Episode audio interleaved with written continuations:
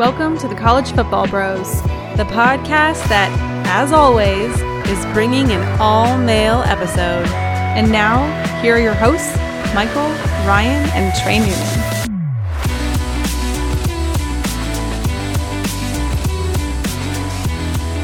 Welcome to the College Football Bros podcast. I am Michael Newman, and I'm joined by the brother with 10 followers on Twitter, Oh man, is that all I got? Uh, I just joined. That's Ryan Newman.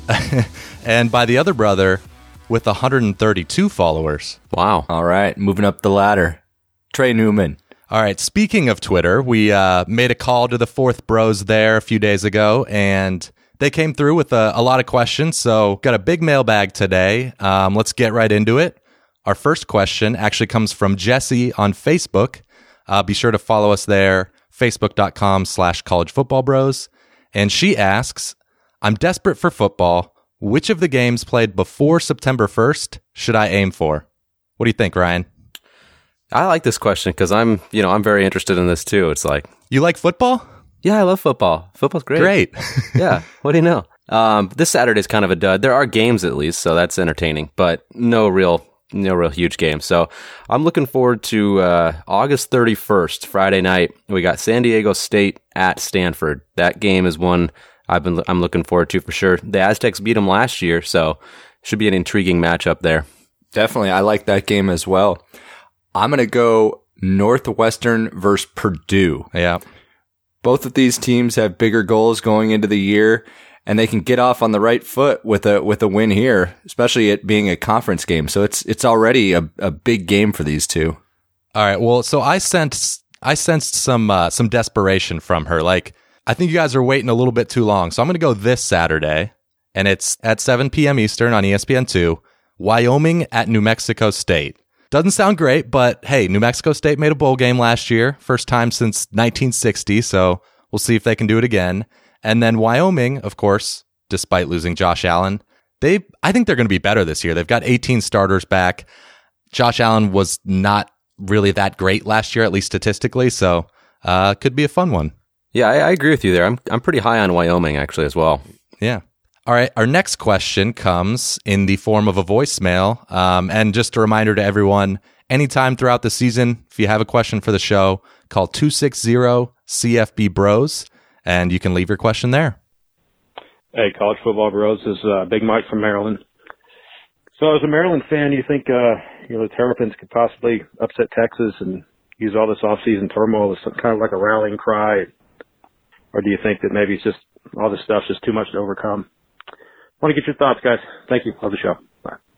All right. Thank you, Big Mike. Um, so right now, Texas is a, is a 13 point favorite in that game. It's at FedEx Field. That's surprising to me. That's a little bit. It's a big spread. Yeah, it is a big spread, Yeah. especially obviously given that Maryland went into Texas and beat them last year. Yeah. I think they've got a legit chance again this year. You know, you got the quarterbacks back, Kasim Hill and Pigrome back from injury.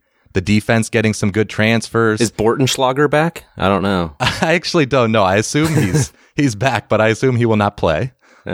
Um, but uh, but no, they get Jesse Aniebonam back from injury too. So it's hard to say how the distractions will affect them. But you think game one against Texas, I mean, that's going to be maybe the best shot they give all year. So yeah, why not? Yeah, I agree. I mean, I'm not as confident as I was before the the turmoil. Uh, there's still so much unknown about whether DJ Durkin will be there. But yeah, there's no reason they can't with the with those quarterbacks at the helm, with them being healthy. They're gonna put them in games, and they're gonna be competitive this year. Now, the only, I, as far as this game, I think they definitely have a chance. Now, the turmoil, though, I think in the long run, uh, will have more of an effect as far as them competing in the in the East Division of the Big Ten. But this game, eh, why not? Yeah, I, I'm kind of with you, Trey. Um, I mean, when we did our preview episodes, this was before all the turmoil. I, I really wasn't that high on Maryland to begin with. Um, but then you throw in all the stuff that's happened. I don't, I just, overall, I just don't see them having a great year, um, with all this stuff happening. But I mean, game one against Texas, I mean, you never know. So I, I think they have a, they definitely have a chance to win that game. I think in the previews I picked Maryland to win eight games. You, you went bold on them. I listened back to that. It sounds like a different person. I think I blacked out or something. Yeah, you were, you were very high on the Terps, which was surprising. You're playing in the East. I'm still high. I like them. All right. Our next qu- question. It's a, actually two questions about South Carolina. So it's from at Cocky Spaniel is one, and he asks, how big of an effect will a healthy Debo Samuel have on South Carolina's offense? And number two, from 8804 underscore Alex, he asks, can Jake Bentley lead South Carolina to a New Year's Six bowl? I think it's huge for them to have a healthy Debo. He was just on the cusp of becoming a, a nationally known big time player before his injury last year. Um, and this just gives him, gives the, the Gamecocks a big play capability that they sorely missed when he wasn't there last year. So, um, I, although I think it's a little unlikely that we can see uh, Bentley leading them to a New Year's Six bowl game. Um, but they are in that second tier, kind of in the SEC behind Bama, behind Georgia. So if they can kind of get to that third spot behind those two, then they, they have a chance. I mean, it's it's certainly possible. Yeah, I agree. I mean, for me, the big question is uh, is the O line. If the O line improves enough to to give Jake Bentley some time, then you know it wouldn't shock me at all if they if they had a surprise season and and made a New Year's Six bowl. Uh, you, to your point about Debo Samuel, Ryan, last year in those three games he played, six total touchdowns. So yeah, he makes all the difference in the world. I think they were all rushing, weren't they? Like he had, I mean, mean, he might have had a couple rushing. I know he had, I think he had two kickoff returns for touchdowns. oh, okay, yeah, Yeah, he did it. He did it every which way. exactly. Okay, Yeah, I think I think with uh, with Debo, not only even if even if his numbers don't match his early six season success from last season, he it's also it's probably going to be because defenses are targeting him, and it's just going to open it up for the other Gamecocks. So he he is very valuable to to this offense. Now, as far as them going to a New Year's Six bowl. I mean, we all know that they're going to beat Georgia early in the season, yeah, Yeah. as I as I discussed. So I've already put that in, in pen on my, uh, my schedule. So Yeah, no, it's sharpied in. So, but, Sharpie. but yeah, me and Seth Davis. yeah. But I- I think it would be a lot to ask for them to get to a New Year's Six game, just because I I don't really see that offense taking maybe that big of a step. There'll be an improvement, but maybe not New Year's Six material yet. Okay, our next two questions uh, both come from at Buddy Hawkeye Lee, uh, and his first question is: If Scott Frost only wins seven games a year, how long will he continue to keep his job? I'm sorry, Ryan. Who was he asking about? What, what coach? Scott Frost. Ah, it's glorious. So I think this was my favorite question that we, we received of all of these questions. It's it's a fun fun experiment to think about. I settled on six years. You know, he's got a long leash, um, but I mean, six years of literally seven wins every single year. Obviously, for two or three years that'd be just fine. But year four, year five, year six, you're like, when's he going to break through? I just think I I settled on six. What do you guys think? Yeah, I mean, I would settle more. Well, let me put it this way. One of the key quotes from Frost and Osborne and, and Bill Moos has been runway. He's going to have the runway or time to, to build this more than, more than any other coach. So he's going to be able to get away with seven wins for a few years. But depending on the circumstances, I'd say if it's after four years and he's sitting at seven, there might start to be some rumblings. I'm not saying he's going to get fired, but there would definitely be rumblings. So there there would need to be some progress shown at the at that point. oh yeah, no doubt. So, um, are you saying five then, maybe Trey? What's your number? Well, I would say for him to actually get fired, it would be probably the f- after five years. Okay. Yeah, I agree with Trey. That's what I said. I said after five. I mean, you know, there's, there's, it's not like, uh, he needs more than that to get, to turn around a program. I mean, if you, five years is enough. So if you can't do it within five years, I just, you're not going to do it. So I I settled it on that as well. But that was a completely hypothetical situation that would never ever happen. No, No, no. he's going to get like 11 and 12 in there at some point, you know? Sure. yeah. Yeah. Uh, okay. All right, and then his second question from at Buddy Hawkeye Lee: uh, Does Kirk Ferentz fly the Millennium Falcon or the USS Enterprise? All right. This one, this is one of the easiest questions I think we had for for this podcast because No brainer, Captain Kirk, no brainer. I mean, Yeah. USS Enterprise. I don't is don't need to go any further than that. No, that's. I think we're done here. Uh, amen, brother. okay. All right. Our next question came in on the voicemail line. Let's take a listen. Hey Hey, bros. It's uh, podcast enemy number one, Braden Hodges calling Ugh. from St. Louis, Michigan. Not this guy. I've got two questions for you this week. One, which brother would win in a street fight? And two, going into the season, who are your most overrated and underrated teams? I'll take my answers off the air. All right, thank you, Braden. Uh, let's start with the street fight. What do you guys think? Who who's going to win? Well, I mean, I feel like I'm going to just say me, Ryan. Um, Wow. well, I feel like I'm the only one who's lifted a weight of the between the three of us. That's so, true. That's very true. You know, I think Ryan would win too. I'm going with Ryan. yeah, that's fair. I, I will say Ryan's pretty scrappy. He's he might be the strongest of the three, and he could really use his lower leverage against us. that's a very good point. Low man wins. Low man wins every time. All right, we settled that. Maybe Trey and I would tag team and, and try and try and take you on. That's true. We would we would try and knock you out, and then Michael and I would duel. yeah, there we go. So Ryan, you're gonna lose actually. That's a good one between you and Michael. Who would win? Ooh, I pick me. I pick hmm. me too. okay, It's a draw. we'll have to settle this settle this on the street. All three of us are just going to be knocked out unconscious at the same time. Yeah, true. Okay. Uh, second question. Let's get to the overrated and underrated teams. So Ryan, why don't you start us out? Uh, give me one of each. All right. Well, I know Braden Hodges asked this question, so I avoided his squad, just courtesy of him. um, which is Michigan State. yeah, Michigan State. Yeah. Um, so I went Penn State here. Actually, I think uh, you know we kind of talked about this during the preview episodes, but with the loss of Jim Moorhead, loss of Saquon Barkley, some other key players, I, I'm skeptical, and I just don't think Trace McSorley is. Um, he's a good player, but I don't think he can lead an offense on his own. So I said Penn State as overrated. And then should I give my underrated too here? Yeah, go for it. All right. I went uh, the Utah Utes as my underrated squad. I was I'm high on the Utes this year. You know, Tyler Huntley comes back at quarterback. They were a very sophomore heavy team, so they got a ton of returning talent. I think they're going to surprise some folks. They get USC and UW in Salt Lake City, so they have some opportunities for some big wins there. All right, Braden. Michigan State is clearly overrated. Oh No, boy. I, I'm not. I'm not gonna go there. I'm not going there. I, I like this. I like Sparty. I'm gonna say Georgia's overrated. Huh.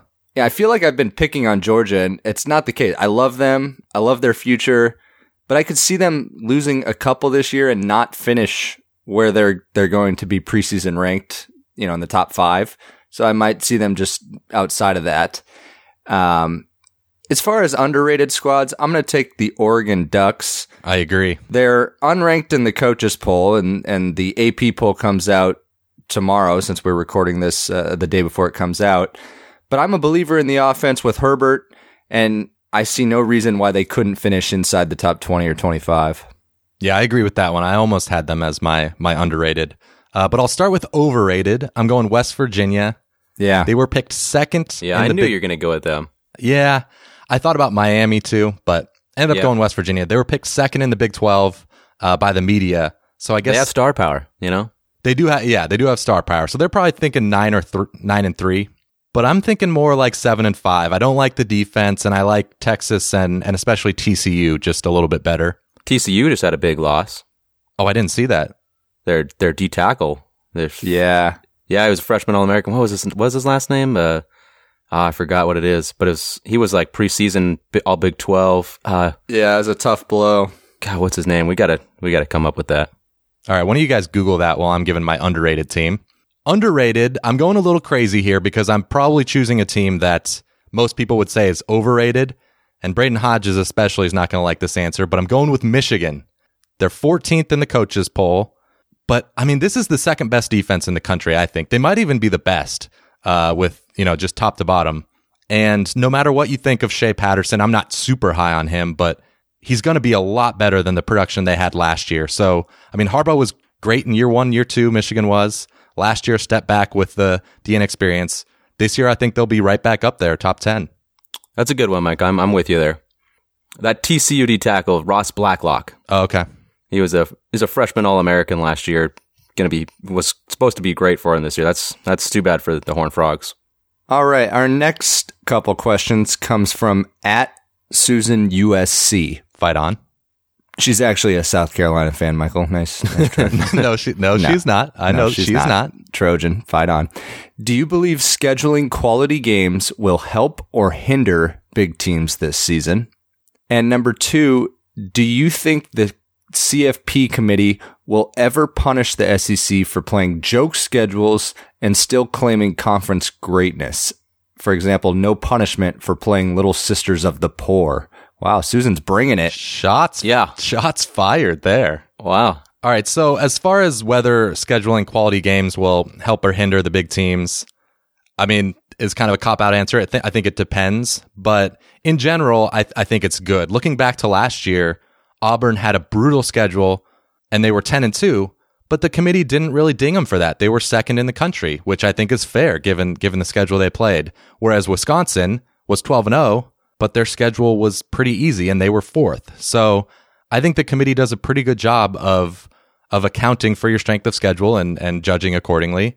As far as the CFP com- CFP committee favoring the SEC, I think I'm maybe the wrong guy to ask this question because I think they do a generally pretty good job in their rankings. I think every decision they've made has been reasonable, even if I slightly disagreed with uh, with some. So, yes, the SEC. I mean, if you look at this year, f- for sure they have easier overall schedules. If you look at their FPI than the the rest of the Power Five conferences, which means their their non conference schedules must be must be really easy. So that's true, but I think the the committee factors it in. Yeah, I mean, I I think scheduling quality opponents is no doubt about it. It's it's a positive thing for no matter what team you are, um, because I don't think the committee it really penalizes a team much at all for losing to a top team. I mean, as long as you're competitive, that is. If you if you lose a somewhat competitive game, they don't, they don't. I don't feel like they really penalize you. But what they do penalize you for is for just not playing one at all. You know, if you have a weak schedule, they will really hurt you for that.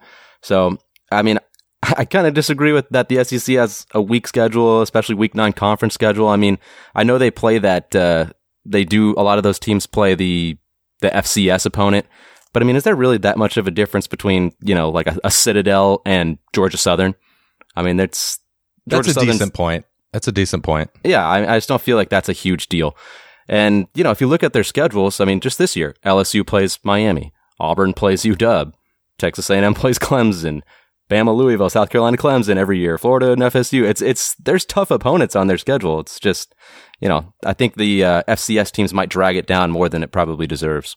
That's probably true, but they also have, I mean, they have four non conference games, and almost all of them, they'll play three kind of really easy games and then throw in, yeah, one decent or good team. So, but SEC conference schedule is really tough. So I guess it's understandable.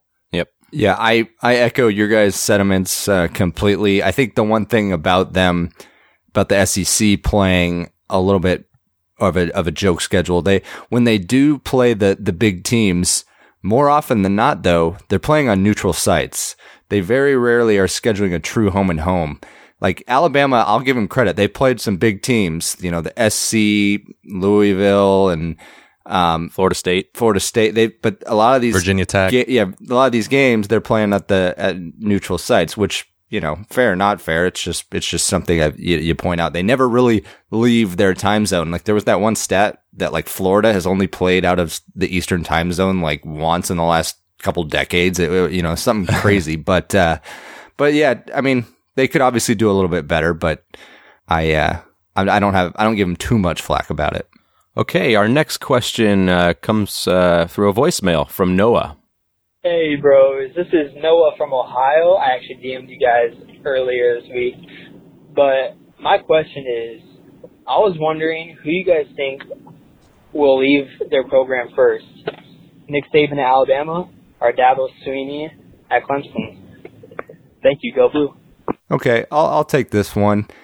Honestly, I think it this the answer is that they're only going to be separated by a few days because Saban will leave, Yeah. and then Dabo Dabo will go to Bama. But no, when I really think about this though, and I think we've we've kind of touched on this during the podcast, is I don't think it's a complete shoe in that Dabo would just go to Bama. He might make his Not own at legacy yeah. at Clemson, and and and I so I, I don't see that exactly happening. But to answer the overall question, it, it's Saban that will, will end up leaving first. Yeah, I mean Saban's a lot older, um, and I agree. I, I think it's I, w- I think Dabo is there forever. Like I really do. I think he's going to be there for the long haul. You you would think so. He's already been there for what, like ten years already. Surprisingly, that's kind of a long time. Wow, that is crazy. I I mean, I think it was. I think he was start took over like in an 08, right?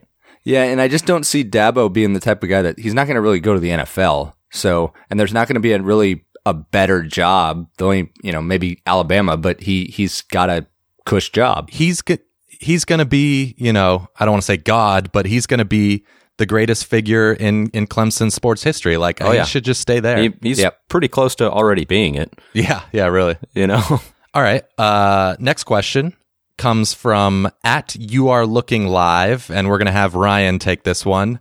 Uh, by the way, at you are looking live does some really awesome college football artwork. So, and I know he has a Patreon, so I'm sure if you go to his Twitter, you can find the information about that. Uh, but his question is, how would you fix Illinois, and are they on the right track to be a perennial eight win team? um, I don't think they're on the right track. Unfortunately, Oh, uh, yeah. First, I'd, I mean, I'd probably fire Lovie Smith. Um, oh, after you know it's when it's reasonably possible. I'm not going to fire him today because that's just you know absurd. But I just don't think he's the answer there.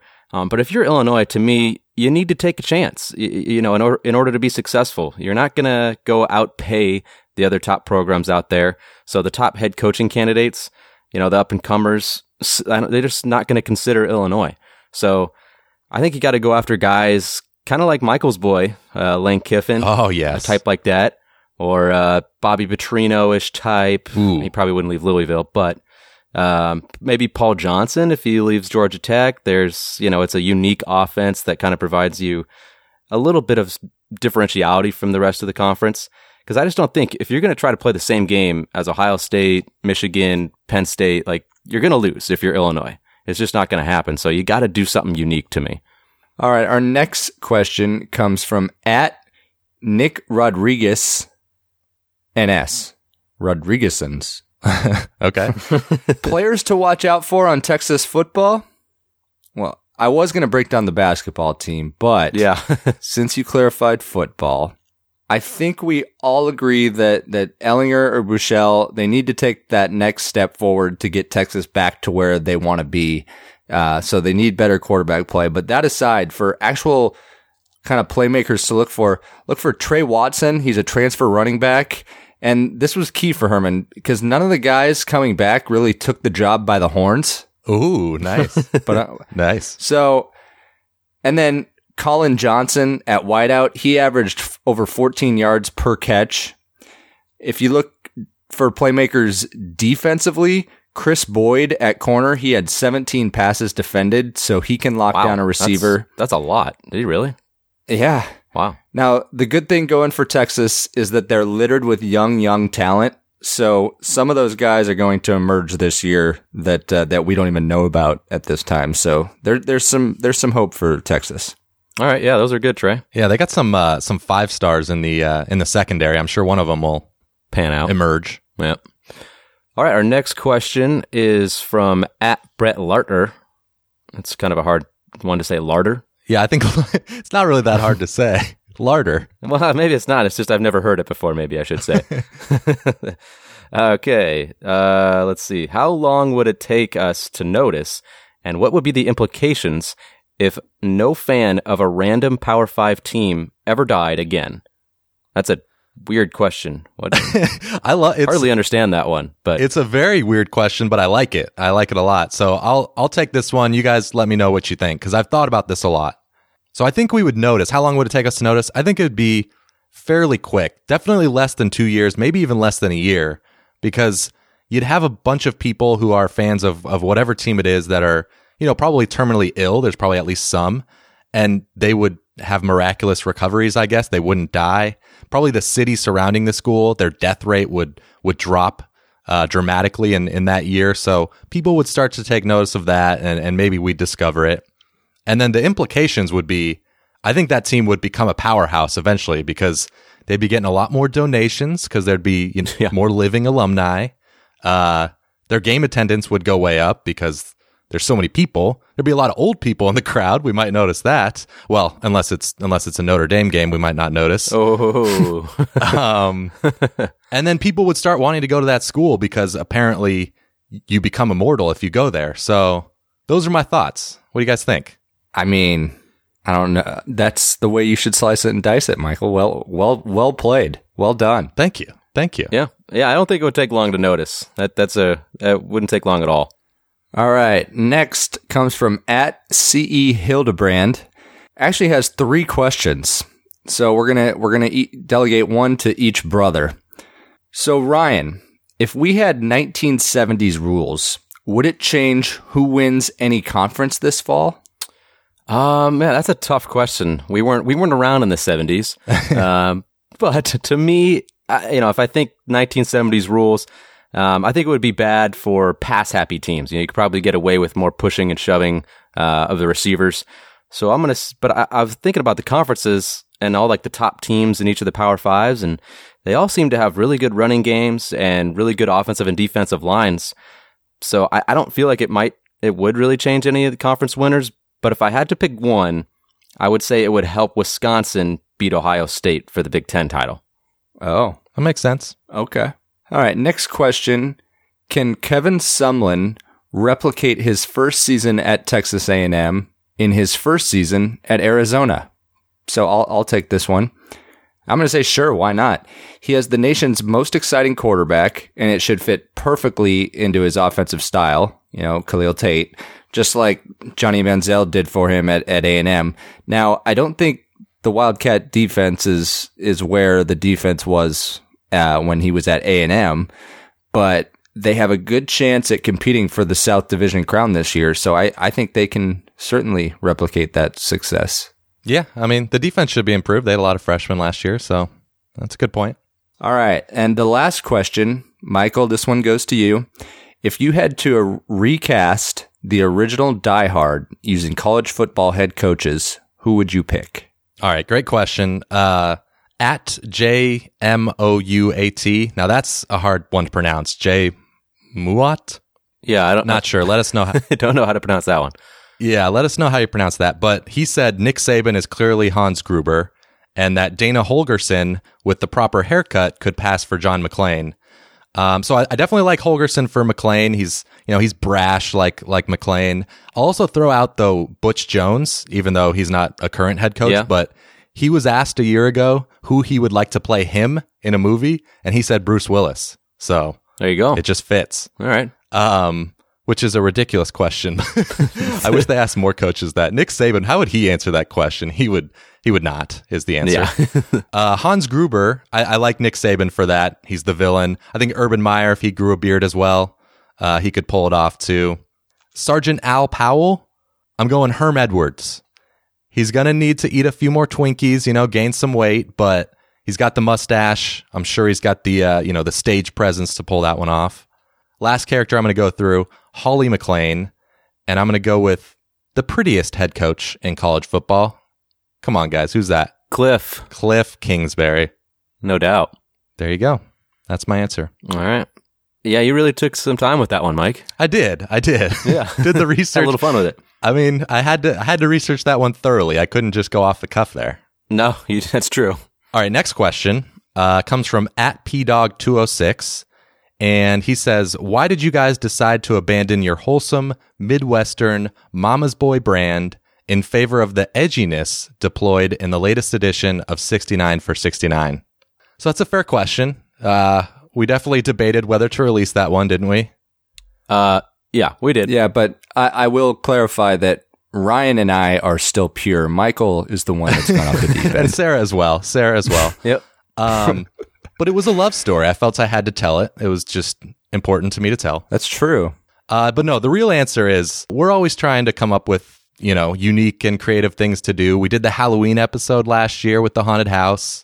We've done a couple 69 for 69s now. We sang the Love Watching College Football song, which was awful. Love watching college football. Yeah, was awful, but but hopefully also funny. Uh, the Nick Saban email leak we did that worked out. Um, so you know they're not always going to work out, but hopefully some of them make people laugh. Yeah, it probably wasn't everybody's uh, favorite taste there, but I think a lot of people probably enjoyed it. I know I did, knowing you. Thank you. yeah, you're welcome. All right, moving on to our next question. Uh, it's from at the J 1976. What gets your vote for potentially most unwatchable game of the season? Uh, his is September 15th, Rutgers at Kansas, which kicks off at noon in Lawrence.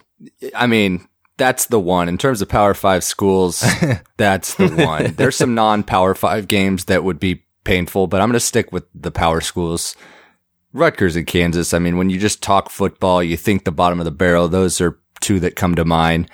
Now, I'm going to try and say something different though. There's, there's a couple ways to look at this. You could look at a massacre game like, you know, Oregon State at Washington or you know, Oregon State at Ohio State. Yeah. Like those, those are going to be bloodbaths. Or you could go something crummy like Illinois at Rutgers, and they're they're going to be fighting for the Big Ten cellar during the season. So you can look at it both ways. All right, those those are good ones. I'm going uh, even worse than those. I'm going non-power five. Rice at UTEP. Oh wow! And Oof. yeah, UTEP was 0 and 12 last year. Rice a little better at 1 and 11. Significantly better. Wow. Well, the one win though, yeah, was against UTEP. So two very very bad teams. Oh, That okay, that's pretty bad. Um, you know, I, I actually wouldn't say that it, you know that that Kansas and Rutgers game is unwatchable to me, just because it's get, probably going to be close. so I'm actually I'm a little bit excited for it just because of how bad maybe it looks. Yeah, exactly. I'm intrigued by it. See, see, I'm very intrigued. see, see. I'm uh, so I, I'm kind of like Trey said, if the blowouts to me those are unwatchable. That's no fun. So you already mentioned it. Oregon State at Ohio State, their first games of the year. That's going to just be brutal to watch. But then the other one I mentioned, um, or I put down was BYU at UW. Just because of how bad BYU's offense is and how Yeah. good UW's defense is, like BYU might not get across the 50 yard line that game. It's just going to be, it's going to be horrible to watch. So, you know, Sitake better uh, step up his game. That's, you know, it's been, been, been a rough year down at Provo last year. Yeah, one thing I will say about the uh, those blowout games, they might be a little bit more interesting this year Uh, just because of the red shirt rule. be- because of the redshirt rule. Exactly. Yeah, that's true. so you might get to see some five stars in there at the end. But fair. um, all right, next question. Uh, also on Twitter comes from at Travis underscore D seventy five. He says, "Will Benny Snell and Josh Allen of Kentucky be first or second team All American by the end of the season?" I'm sorry, but I, I just don't see it. You know, it's, I, I don't think either of them would actually probably be in my top five at their respective positions nationally either. It's, especially since Kentucky's not going to be a top team. I mean, if they were going to be a contender, that would help their case, but Kentucky just won't be. And at running back, you got guys like Bryce Love, Jonathan Taylor, J.K. Dobbins, Myles Gaskin, just to name a few. Yeah, guys. it's the year of the running back. Yeah, exactly. It's so strong. So, I mean, there's others that I won't even mention, but there's a ton. And, you know, it's just tough to, it's tough to make an All American team. And the last 15 years, only Randall Cobb has been an All American at Kentucky. So odds are very against them.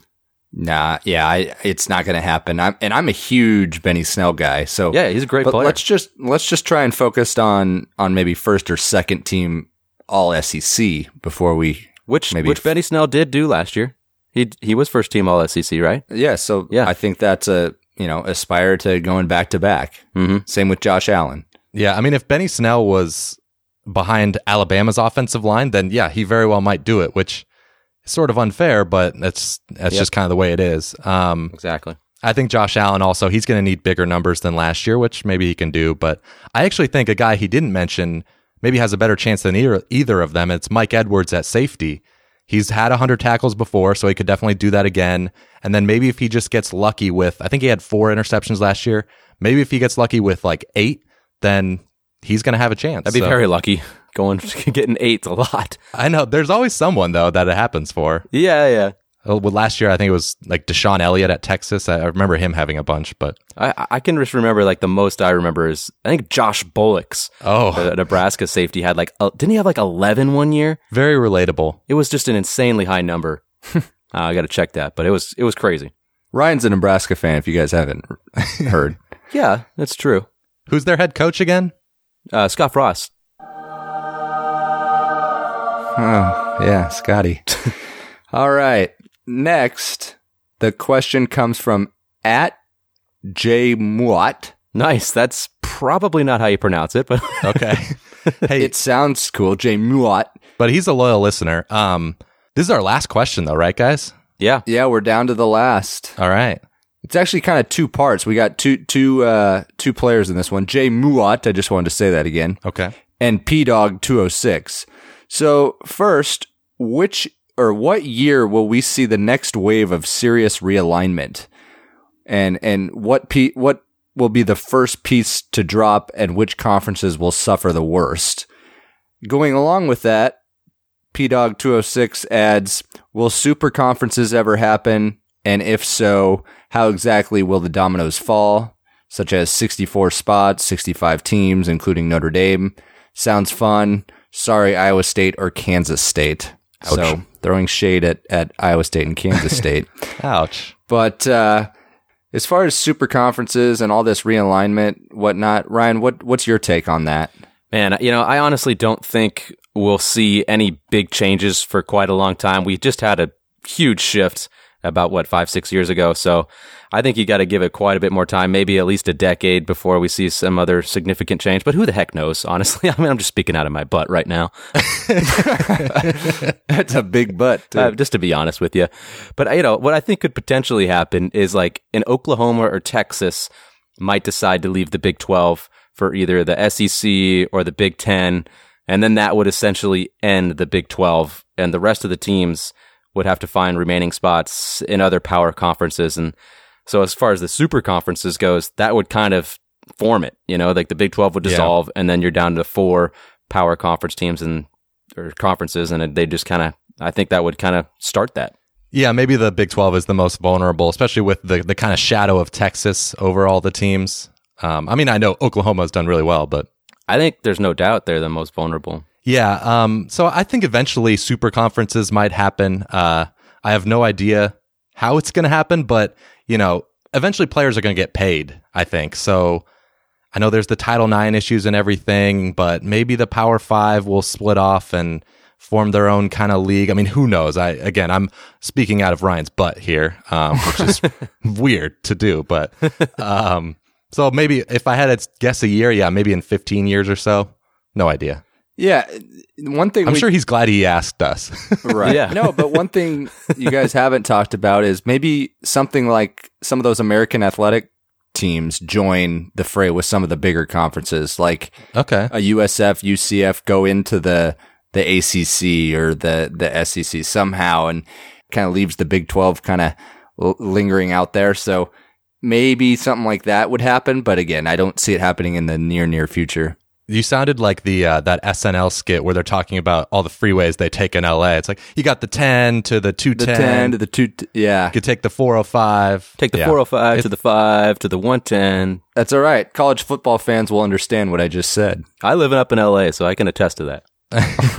Uh, anyway, that's it. That's all the questions. Uh, thanks everyone for listening, and and thanks again for for all those questions. We'll be back later this week with a 2018 season betting preview. Uh, so until then, rate and review us five stars. Share the podcast on Facebook. Retweet the episode when we post it on Twitter. I know Big Mike, he left another voicemail where he told us he's telling his friends at work about the podcast. So we really appreciate that. He sounds like a big Mike, by the way. Yeah, it sounds like a cool dude. Yeah. he he really kind of like just BMOC'd me with Big Mike. I'm just normal Mike. So you are. all right. Thanks for listening, everybody. We'll see you soon. You've been listening to the College Football Bros.